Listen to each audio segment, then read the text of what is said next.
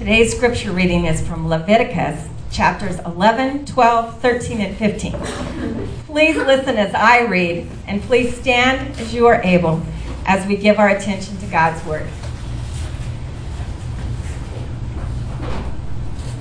And the Lord spoke to Moses and Aaron, saying to them, Speak to the people of Israel, saying, These are the living things that you may eat among all the animals that are on the earth.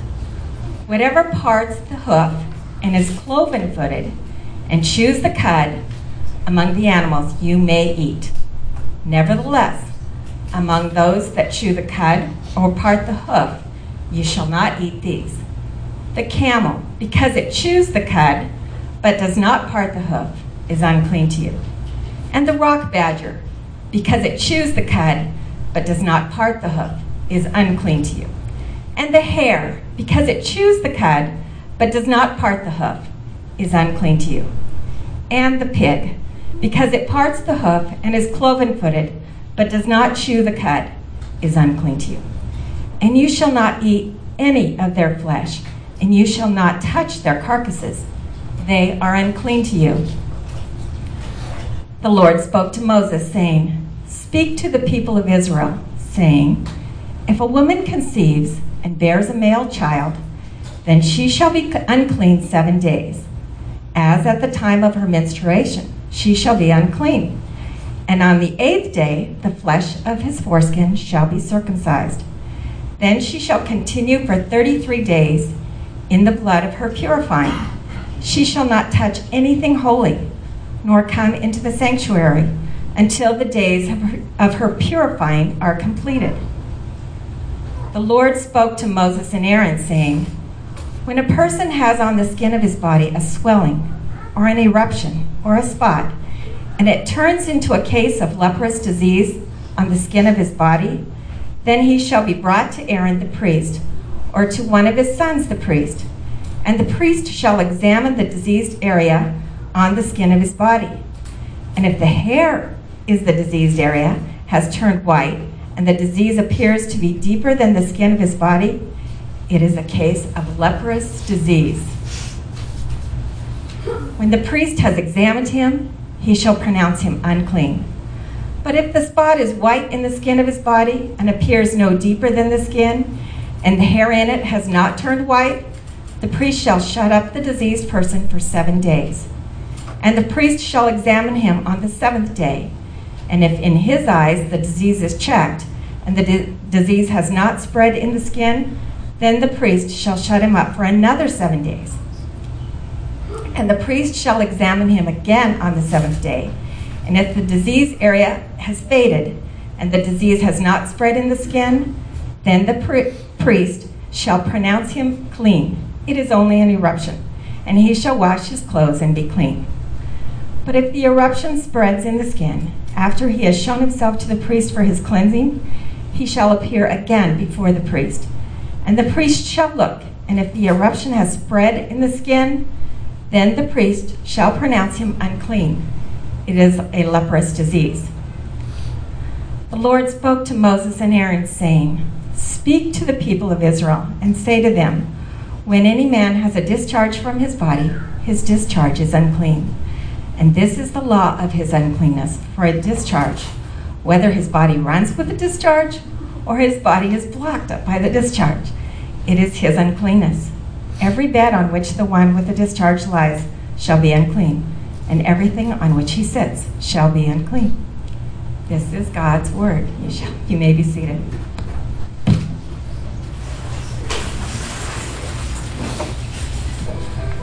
Well, good morning. Who do you think is looking forward to this least right now, you or me? Would you pray with me as we come to look at God's word? Let's pray.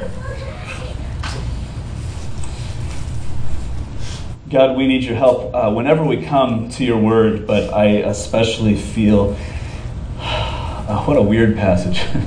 um, we need your help, God. We need your help not just to um, understand what these words mean and what they might have to do with us. Um, we need your help for that, God. But more than just learning something um, about an ancient culture in a time and place very different from us. God, we need you. Um, would we experience more of who you are and your closeness to us this morning? In Jesus' name, amen. I have to say, I have rarely felt um, like as, as much like I'm walking on eggshells than after listening to Nancy read some of that, all of that. Um, when we when we decided to preach through the book of Leviticus, uh, I was excited about the challenge, but I also knew that chapter 11 and 12 and 13 and 14 and 15 were coming. And um, you know, there are a lot of books in the Bible that are easier to work through than Leviticus. All of them, actually, I think. Um, but I think that the, re- the reality is that even in churches uh, that want to, that take the Bible seriously, that believe that the Bible is God's Word, there can be a tendency to gravitate towards certain books of the Bible. Uh, Galatians, First Peter, Matthew, Mark, and Luke, and John are, you know, uh, in the Old Testament, Genesis is the first half, you know, Genesis is okay. The Psalms are good. The book of Jonah, Jonah's great, right? It's a little fun story. There are, there are entire categories of the Bible that we just tend to miss. Um, and Leviticus is, uh, is the chief example of those. So I was excited to take on this book that is often overlooked. Um, and uh, what we've seen up until this point has been the, the challenge of Leviticus has largely been, I think, that it's that it seems very irrelevant to us. What are the, like, the burnt offerings? Uh, what are these? What are the priesthood? What does that have to do with us? You know, uh, why do we care about these festivals and seasons? Uh, but I was pretty confident that I could, you know, address those passages without boring everybody to tears. But in Leviticus 11, we kind of turn the corner. We leave um, the question of irrelevance behind, and now we get into the territory of offensiveness. Um, so nobody, I don't think this is going to bore anybody, um, but it might. If, you, if Leviticus hasn't offended you yet, you know, good thing you're here today. Um, what is going on here? We didn't read everything. Um, was trying to give you a sampling of the various clean laws that the book of Leviticus talks about. But um, we read about, you know, we read about these various animals that are clean and unclean. Um, we skip, there's like, I think there's like 45 verses that talk about which insects are unclean and which insects are clean. You can, there's some insects you can eat, most you can't, just if you're curious. Um, we read about the ritual state of women after they've given birth. We've read uh, just a little bit about skin disease. If we had read the whole chapter, was it chapter 12, chapter 13, I think, you would immediately want to get up and leave and take a shower. Just reading it is um, kind of makes your skin crawl. And, um, and then we read about bodily emissions. Um, and if none of this raises an eyebrow for you, if, if, if, you, if you're not sitting here going, what in the world? Um, then you're probably not really paying attention. So I just want to acknowledge that. Um, some of this I think maybe makes sense to us, some of it doesn't. Um, some of the animals, um, like we don't really care about eating camels. So, okay, whatever. I don't even know what a rock badger is, so it doesn't bother me. It probably doesn't bother any of you that a rock badger is unclean, right? But uh, particularly the statement that a woman is unclean after she's given birth um, strikes many of us as just plain offensive. What in the world? Um, what in the world is God doing here? Um, let me just try to give you the kind of the goal of the clean laws in Leviticus. Um, and then we'll jump in and look at some more detail. The, the goal, what is the big picture? What's going on here? Uh, the concept of cleanness and uncleanness is this what happens when you become unclean? Sometimes you're unclean and uh, you're just unclean until that evening. Sometimes you're unclean for a week. Sometimes it, it lasts a little bit longer. But what it means is that you can't go into the temple, or you can't go into the tabernacle, uh, you can't go to church, you can't go into God's presence. And so these clean laws, they're about closeness. Um, it doesn't mean that God is mad at you if you're unclean. It doesn't mean he thinks you're gross if you're unclean. Um, It doesn't mean you have sinned if you're unclean. It just means that you cannot enter into God's presence. Um, these clean laws are about enjoying a relationship that God has given you. Um, let me say it like this sin brings distance. We all know this in, in, intuitively. When, if you get into an argument with uh, whether it's your spouse or friend, um, there's distance between you. Um, it might feel hard to look somebody in the eye. It might, you might not want to hold somebody's hand. Right? When sin enters into the world, it brings separation, it brings distance between you and God or between you and other people. And the clean laws are about God creating for his people a world where we live in a sort of living parable that our entire existence, or the, at least um, the entire existence of God's people in the Old Testament, because of these clean laws, was this sort of living parable about the effects of sin in the world.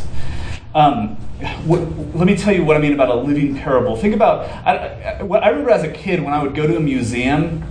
It was like the most boring experience in the world. You'd go in these grand rooms and you walk down these long halls where uh, the exhibits are behind like glass and you read these little tiny plaques that tell you what's going on and you go home and you learned nothing, right?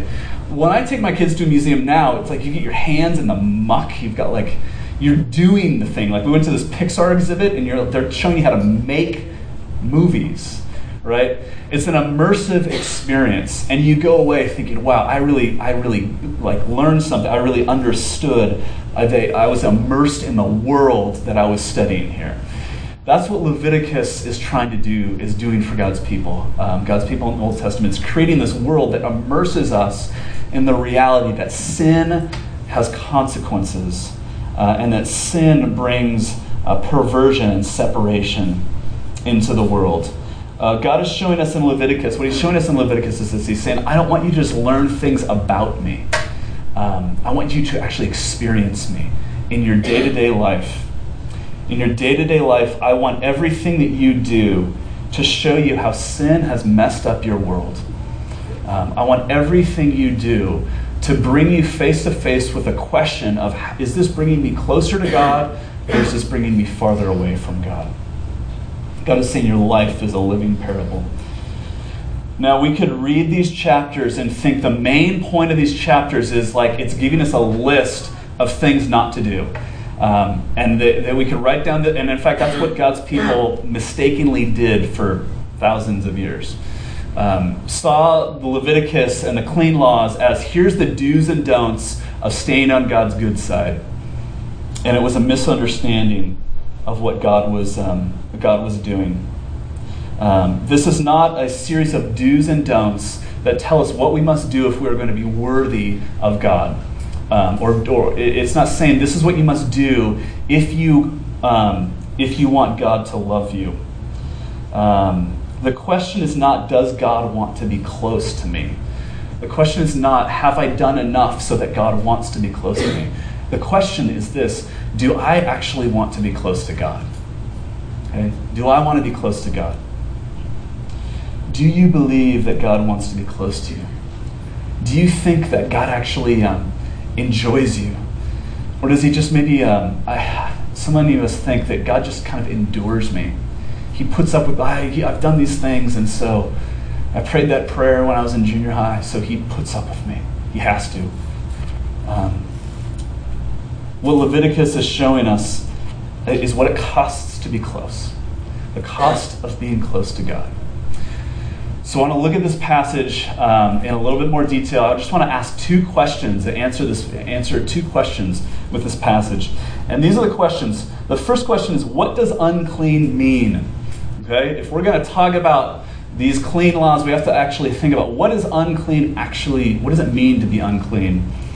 Uh, and then secondly, who can make us clean? So first, what does it mean? What does unclean mean? These words clean and unclean, what do they actually mean? Um, are they, is it saying, is God saying, um, when I made pigs, I made a mistake? They're bad. Uh, is God saying a woman is gross when she's on her period? Is he saying that a person with a skin disease is morally suspect, that they did something wrong and God has like stricken them with the plague because they're awful? Um, well, I think it's fair to say that the words clean and unclean are unhelpful. Um, they're accurate translations. It's what it's what the Hebrew means, um, but they're not super helpful for us because we think that the opposite of clean is dirty. And so, if um, if you do something and that makes you unclean, we think that it's saying that you're bad, you're dirty, you're gross. Um, but Leviticus doesn't mean clean as opposed to dirty. Leviticus is talking about um, ritual states of ritual purity. Okay, and there's three potential states of ritual purity. You can be unclean, you can be clean, or you can be holy. And if you're a priest, you can be most holy. Um, so clean is not the, or unclean is not the opposite of dirty, or a synonym. Does that make sense? Clean is not the opposite of dirty. Um, unclean is the opposite of holy. Um, if you're unclean, it doesn't mean you're sinful, it doesn't mean you're yucky, it doesn't mean you're gross, it doesn't mean God is mad at you. And you can see this because most of the time when you're unclean, all you have to do is wait. Uh, you don't have to repent, you don't have to sacrifice. You just wait and then you become clean. Um, unclean, a better uh, way for us to think about unclean would be inappropriate. Um, think about it like this if you want to vote, you have to register, right? Um, if you don't register to vote, does that mean you're bad? No, right? You're not a bad person because you're not registered to vote. But if you're not registered to vote and then you go vote, that's a problem. See, it's not sinful, it's not wrong, you're not morally suspect just because you're unclean. But if you are unclean and then you do what is inappropriate when you're unclean, that is wrong. Um, cleanness has to do with what's appropriate. Another way to put this, if I can, if I can put it like this, is to think about. I'm just going to use the word cussing. Okay, How, whatever, however you would, you know, define that. Um, what's the deal with cussing? Like, I, when when we were little kids, everybody who was a little kid, there there are certain like you're just blissfully unaware. And then sometime in elementary school, you discover that there are some words that are bad words, right? I'm gonna have to explain this to my son later, probably, because because at some point, maybe in like middle school, you have this epiphany that those are just sounds, and like why should there be certain sounds that are bad and other sounds, words that are good? You're following me? Like they're just sounds. What is it? If I say certain sounds in a certain order, it's bad. I can say those same sounds in a different order, um, and and it's fine. Or let me give you another example. There. Um, there are certain words that, depending on the context, are appropriate or inappropriate, right? Like, I could use the biblical word for donkey right now, and it would be fine. It might be a little bit provocative, but you understand what I'm saying? I could say it right now, I'm not going to, but I could and it would be fine. But if I used the same word referring to a piece, you know, part of anatomy, that would be inappropriate, right? Um, and why is that? We start to, you know, at some point, we, we just realize, we put it together that there, um, there are some words that are unique to every language that are just inappropriate in certain settings. Um, and that, that's, you understand what I'm saying? Um, uncleanness does not mean sinful, it just means inappropriate. What God is saying in Leviticus is this He says, I have ordered your life for you to help you see that some actions are appropriate and other actions are inappropriate when you come into my presence. And when you are in an inappropriate state, when you are in a state of uncleanness, it doesn't mean that God is mad at you. It simply means, um, uh, what he's saying is, I want you to feel, what I want you to feel is the reality that sin has messed up the world that you live in. Sin has messed up your world, and so there is distance between you and me. Um, now, maybe you're thinking at this point, okay, maybe I'm not offended. Um, but in the New Testament, doesn't Jesus like do away with all of this? Uh, doesn't he do away with the clean laws? So, um, how does this even apply to us? Well, what I, what I want you to see is, uh, and please don't miss this, there's a reason why we had to read like four or five chapters. We didn't read all of them, but I wanted to give you selections from every chapter that talks about the clean laws because if we had just read like chapter 12, what, God hates women? What's the deal with that? Come on. Um, but reading all of this, we get a fuller picture of what life would have been like for the ancient Israelites. Think about this. what could you do if you lived in this world without thinking about the clean laws? Right? It's talking about every time you eat, does this make me clean? When you get up in the morning, am I clean? When I go to bed, am I clean? Um, you know, when I notice something on my body for the first time, my body's doing something I didn't expect before. Am I clean or am I unclean?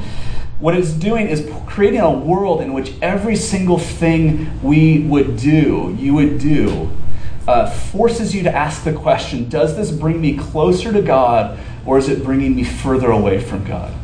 And so I think that's incredibly helpful for us to think about, even though we're not bound to keep, as Christians in the New Testament, not bound to keep these clean laws. God made it very clear uh, in the New Testament that we are not bound to keep these clean laws. This still gives us a picture of what, um, of what I've been trying to say, I think repeatedly in this series, which is this that, that the book of Leviticus helps us to understand what, it, what it's like to live in the presence of God in every single aspect of our lives 24 7, 365. Um, what these clean laws do for us is they, they show us a world where every time you sit down to eat, we're asking ourselves the question is this bringing me closer to God? Is this bringing me further from God? When I wake up, what, will, what, what today will bring me closer to God? When I, go to, when I go to sleep at night, will this bring me closer to God? When I go to work, is this bringing me closer to God? When I get in the car, is this bringing me closer to God? When I look at my phone, is this bringing me closer to God? When I turn on the TV, is this bringing me closer to God? The clean laws invite us into a life of discernment, a life of constantly asking the question is what I'm doing in this moment, is it bringing me closer to God or is it separating me from His presence? Sin creates distance between us and God. And so living as a Christian means learning to ask in every single situation of life is this bringing me closer to God? Is this bringing me closer to God?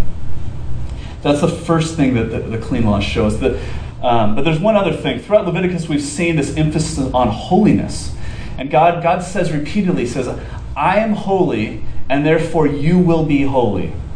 Um, my people are going to be holy. And I've said this before, but holiness, I think we have this idea that holy means super spiritual, like a Superman Christian. Um, but holy just means set apart. To be holy means to be distinct. It means, I mean, a very simple way to think about holiness is just means different. And God is saying the thing that makes my people different, the thing that makes my people holy, is that I am holy. Right? People, we are not holy because we obey, but we are holy because we belong to a God who is holy. Because we belong to a God who is holy, therefore God says we should be different. We should be different than everyone else. And the clean laws ensured that God's people would be different. Because if you can't eat what other people are eating, you can't eat with them, right? And so you're going to be different than them because you don't eat what they eat. Um, now, again, uh, God made very clear in the New Testament that we're to eat with people, um, that believers are to eat with unbelievers. Um, but, but let me give you this example. I have a friend, um, uh, well, let me say that before I say that. We're to eat with other people. He abolishes the, clean, the restrictions on, on diet. Says, yes, you're to eat with people, but you are still to pursue holiness. Okay? Um, it, it, there's like a maturing process here. Um, my kids, if they bring peanuts in their lunch, or anything with peanuts, they have to sit at a table that's the peanut table at lunch adults can sit at whatever table they want, right? There's a growing up that says, okay, you don't have to be sequestered from people in order to be holy. Um, but there's still a call to holiness. I have a friend who, um, uh, my, I have a friend who is a was a pastor at a church in a small town in like central Mississippi, and a couple of maybe five years ago, I was visiting them, and we went out to uh, lunch at this nice restaurant and my friend's wife uh, has celiac disease. She is gluten intolerant. She's very sensitive to gluten. Um, could not eat anything with gluten in it. And we're in this restaurant. And let's just say it's not the most cosmopolitan place in the world. And it's getting better but this is you know five years ago. And we, we she looks at the menu. She looks through everything's deep fried. She's like there's nothing on this menu that i can order And so she asks the server, she says, What do you have that's gluten free? The server says, um, I don't know, let me, let me go check. And so the server goes and asks the manager. The manager comes out and says, looks at my friend's wife, says, Are you the gluten free? like that's what he's, are you the gluten free? And she said, uh, and I'm sitting there, I'm like, she has a name and it is not the gluten free. Um, and he asked this, the manager asked her some questions. So uh, let me let me let me check something. Like goes back, the chef comes, the cook comes out. Are you the gluten free? No, her name is. I'm not going to say it, but she has a name. It's not the gluten free, right? And you know, I think she ends up eating like a almost raw piece of chicken with nothing on it. It was like the least appetizing meal I've ever seen. And she kind of looks at me and she's like, you know, eventually it's just easier to stay home, right? Her diet is such that it forced her to be separate, to be different um, than other people. Um, in the New Testament, God makes it abundantly clear that He wants His people to eat with unbelievers, with people who are not believers, but there's still a call to holiness. Um, let me say this like as bluntly as possible. What this means is that if you're a Christian, you're going to be weird. Um, I mean, that's just as simple as it is. Like you are going to have to be different in some ways. They're going. You can't be just um, a Christian and be perfectly cool all the time. There are going to be times when you're going to stick out. That's what it means to be holy. It means to be distinct. It means to be different. So uh, you cannot be a Christian and just pursue the American dream with reckless abandon because there are times when the American dream comes into opposition to uh, the Bible and what Jesus would have us do. Um, you can't be a Christian and be the perfect PTA mom. You can't be a Christian and be a um, you know, unqualified, successful, driven professional. Now, can you be in the PTA and be a Christian? Can you be a professional? Of course, as a Christian, right? But there are going to be times when your priorities as a Christian are going to bump up against the priorities um, of the group that you're a part of. And God is calling you to holiness. In every aspect of our lives, God is calling his people to holiness. Social media, how we spend our money, what we do with our spare time, God is calling his people to be different, to be holy, to be distinct. Okay, that's the first question. What does holiness, what does cleanness mean? Uncleanness, it means inappropriate. Um, but secondly, who will make us clean? Who will make us clean? Again, when um, we read these four or five chapters, you have to see how all encompassing this is. Um, if you just read the chapter on women. Wow, right? But it balanced with chapter, what is it, chapter 14, I think, that says when a, uh, chapter 15, when a man has a discharge from his body, right? The food you eat, your skin, every single, um, it is so all encompassing that what it's saying is that every single person at one point or another will be unclean. It's not singling out this group of awful, disgusting people that we never want to have to do any, anything to do with. It's saying every single person will be unclean regularly, routinely. It's a part of life that we will enter into states of uncleanness and then become clean again. No matter who you are, it's going to happen. Um, let me repeat what I said earlier. The clean laws are not meant to be lists of things that you shouldn't do. They are meant to be a living parable that show you the multifaceted reality of the many ways that sin has messed up your world. Um, sin has messed up your world. You have to see this because it sets us up for something beautiful. It sets us, we have to come to terms with the fact that we are unclean people that we are separated from God. That's a hard reality, right? That, that there are things about us, uh, about each one. We, we, we all know this, that, that um, we feel unclean. You know, all I have to do is start to, like, I mean, there's a couple things I could start. I mean, have you ever, have you ever walked into a room and you don't know anybody there? Um, and you start to feel conspicuous. I actually felt unclean in this very room um, my two older kids go to school here, and when we first moved here just about two years ago, there was a a, the PTA welcomed, had like a new parents orientation for new parents. And so I came and I was the PTA meeting in this room, and I was the only man in the room. Um, I mean, I could not tell you how out of place and, con- and conspicuous I felt. And that's what it feels to be unclean. It's the feeling that I don't know if I should be here, and I feel like everybody else knows that too. Everybody is looking at me and saying, Yeah, he doesn't seem like he should be here. Um, some of us are dealing with the pain of rejection, maybe from a job, maybe from a lover, maybe from a child. Um, we've heard words that have said, I don't want to be with you. Uh, that might feel like anger, that might feel like hurt, that might feel like frustration. Uh, that might be how you feel. Um, but I think what we're afraid of is, is the possibility that not just does this one person not want to be with me, but that, that I am as a person unwantable, that nobody really wants to be with me. That's what it is to feel unclean. Some of us have, um, have a secret, maybe something in our past, maybe something, um, you know, maybe just saying that, you're thinking of it right now. Something that uh, makes you feel like if others knew what I'm thinking, this thing that I've done, this thing that I carry with me, uh, they wouldn't want to be with me. They wouldn't want to know me. They would be embarrassed of me.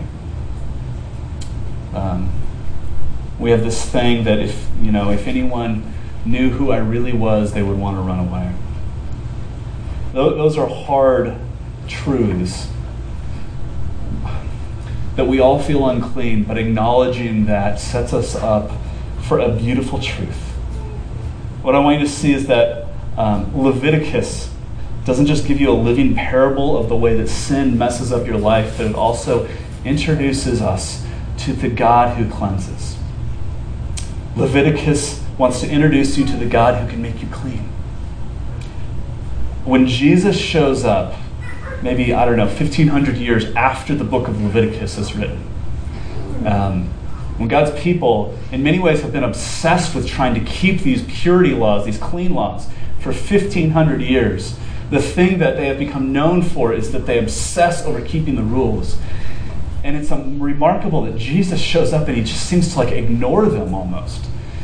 Um, and something happens that's absolutely astounding. We actually, I didn't know we were going to do this. We sang about this um, a minute ago when we sang in Heal Us Emmanuel the line, she who, uh, she who reached out in her distress. Probably half of you are going, what does that mean?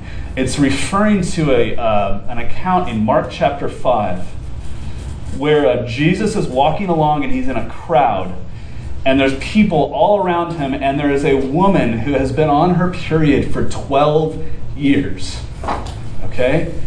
For 12 years, she is an outcast, she is unclean, she cannot, um, you know, she cannot go where people go, she has no friends.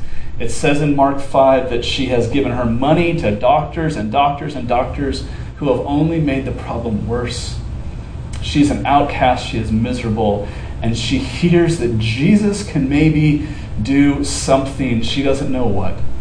And she hears that he is in this crowd and he is walking through this village and she sneaks into the crowd and she sneaks up behind him and just kind of grabs some of his clothes. And Jesus stops and he says, Who touched me? And it's hilarious. It says in Mark 5 that his disciples say, you're in a crowd, everyone's touching you. What are you talking about? And Jesus says, No, I felt power go out from me. And this woman who has been bleeding for 12 years instantly knows that she has been clean. She's clean. When Jesus comes, something totally new happens. Because what we've seen in Leviticus, and we, this, we would see this over and over and over again, is that anytime an unclean thing touches a clean thing, the clean thing becomes unclean, okay? If I am unclean and I sit on this chair, and then you who are clean come and sit on this chair, you are now unclean. I don't know how you keep track of that, but you understand the idea. clean, unclean things infect clean things. Never in history, until Jesus shows up, has the opposite happened. And Jesus shows up and he brings his cleanness into a filthy, unholy, gross world. And for the first time ever, a unclean woman touches a clean man and she is clean. But did you notice Jesus said, I felt power go out from me. And what that shows us is the reality that in order for Jesus to cleanse us, it costs him something. Jesus makes us who are unclean, he makes us clean because he takes our uncleanness upon himself. This is what happens on the cross. On the cross, Jesus takes your uncleanness in order to make you clean. On the cross, Jesus dies in order to give you life. On the cross, Jesus is abandoned in order to bring you close to God. Jesus becomes unholy in order to make you holy. Have you met Jesus? Have you experienced his cleansing power in your life? Have you met him? Do you know him? Have you felt his touch? He wants to make you clean. In the 19th century, there was a Christian missionary named Joseph Damien, and he went to Hawaii. On the island of Molokai, there was a leper colony. These, uh, these men and women who, because of their, hope, their health, um, really could not function in society. Uh, they were outcasts and they lived in this uh, leper colony on Molokini, or Molokai. Um, and um, Joseph Damien uh, was not a leper. He, he loved these people, he served them. He was a Christian, and every morning he would lead a worship service. And um, he would begin every worship service by addressing the lepers, saying, uh, My fellow believers. And one morning, as he was going about his you know, morning routine, he accidentally spilled boiling water on his foot. And he realized that he didn't feel it. And he knew what that meant. And so that morning, he goes in to lead the worship service. And for the first time ever, he begins, My fellow lepers. And everybody knew what that meant. Jesus came into the world knowing full well what it would cost him to make us clean.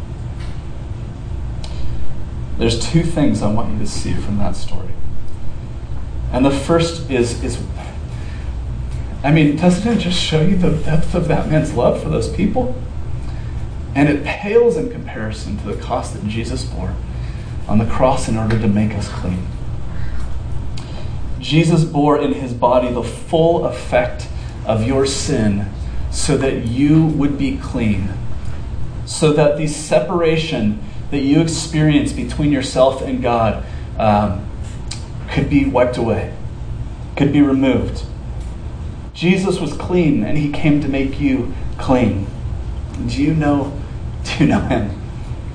Um, this morning, you know, this is Father's Day. And this morning, my kids ran down the stairs and they're so you know, excited to say happy, happy Father's Day, Dad, and give me hugs. And I just, I feel like I'm in pains to hug my kids and tell them how much it means to me. To, this is Father's Day, and I get to celebrate Father's Day because I'm your dad, because I love you.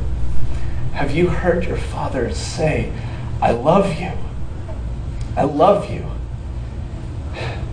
Jesus paid the price in order to enable you to hear the voice of your Father saying, I love you. The second thing from the story that I want you to see is this that um, I think it's a litmus test that you know you've met the real Jesus when unclean people are drawn to you. Unclean people, uh, they flee from religious people and they flock to Jesus. And you will know that you've met the real Jesus when you begin to move into the unclean places in your world. This is why it's so important to see. Leviticus is not, Leviticus um, 11, 12, 13, 14, 15 is not giving you a list of things that you must do in order to make yourself acceptable to God. It's a course of life that you will at various times be in a state of uncleanness. God, because what that means for Christians is this Jesus has made you clean. The, unclean, the clean one has come into your life and made you who are unclean, he has made you clean. And that he sends you out into a world that is filthy and gross and disgusting. Because you're holy now, because he is holy. And he sends us out into places that are unholy in order to bring healing.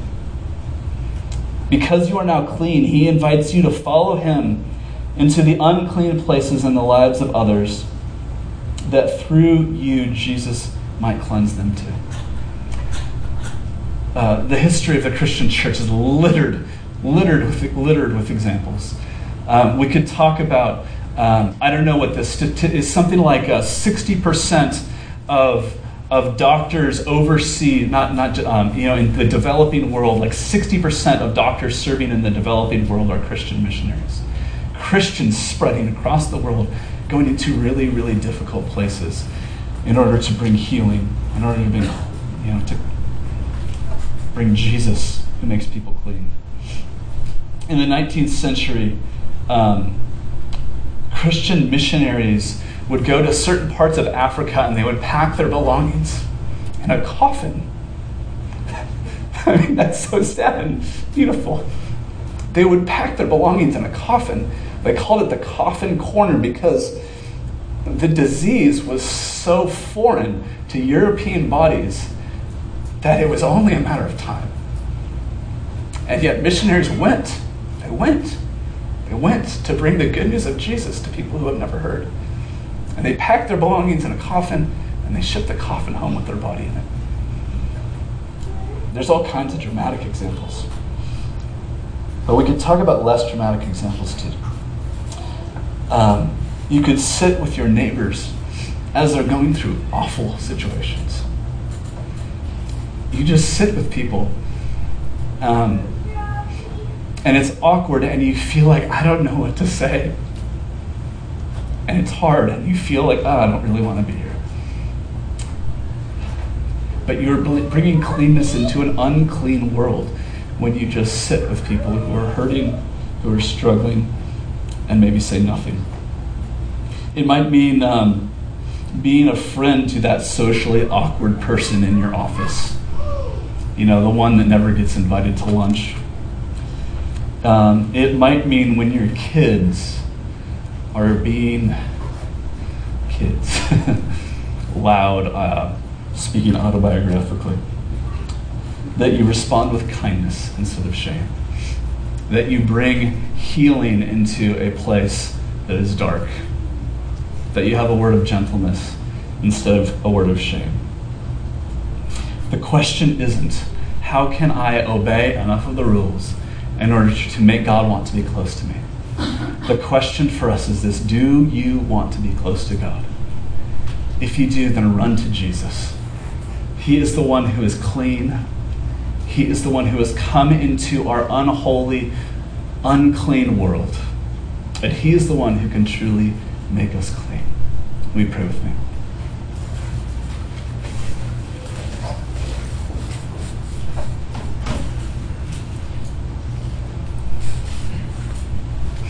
Jesus, would you make us clean?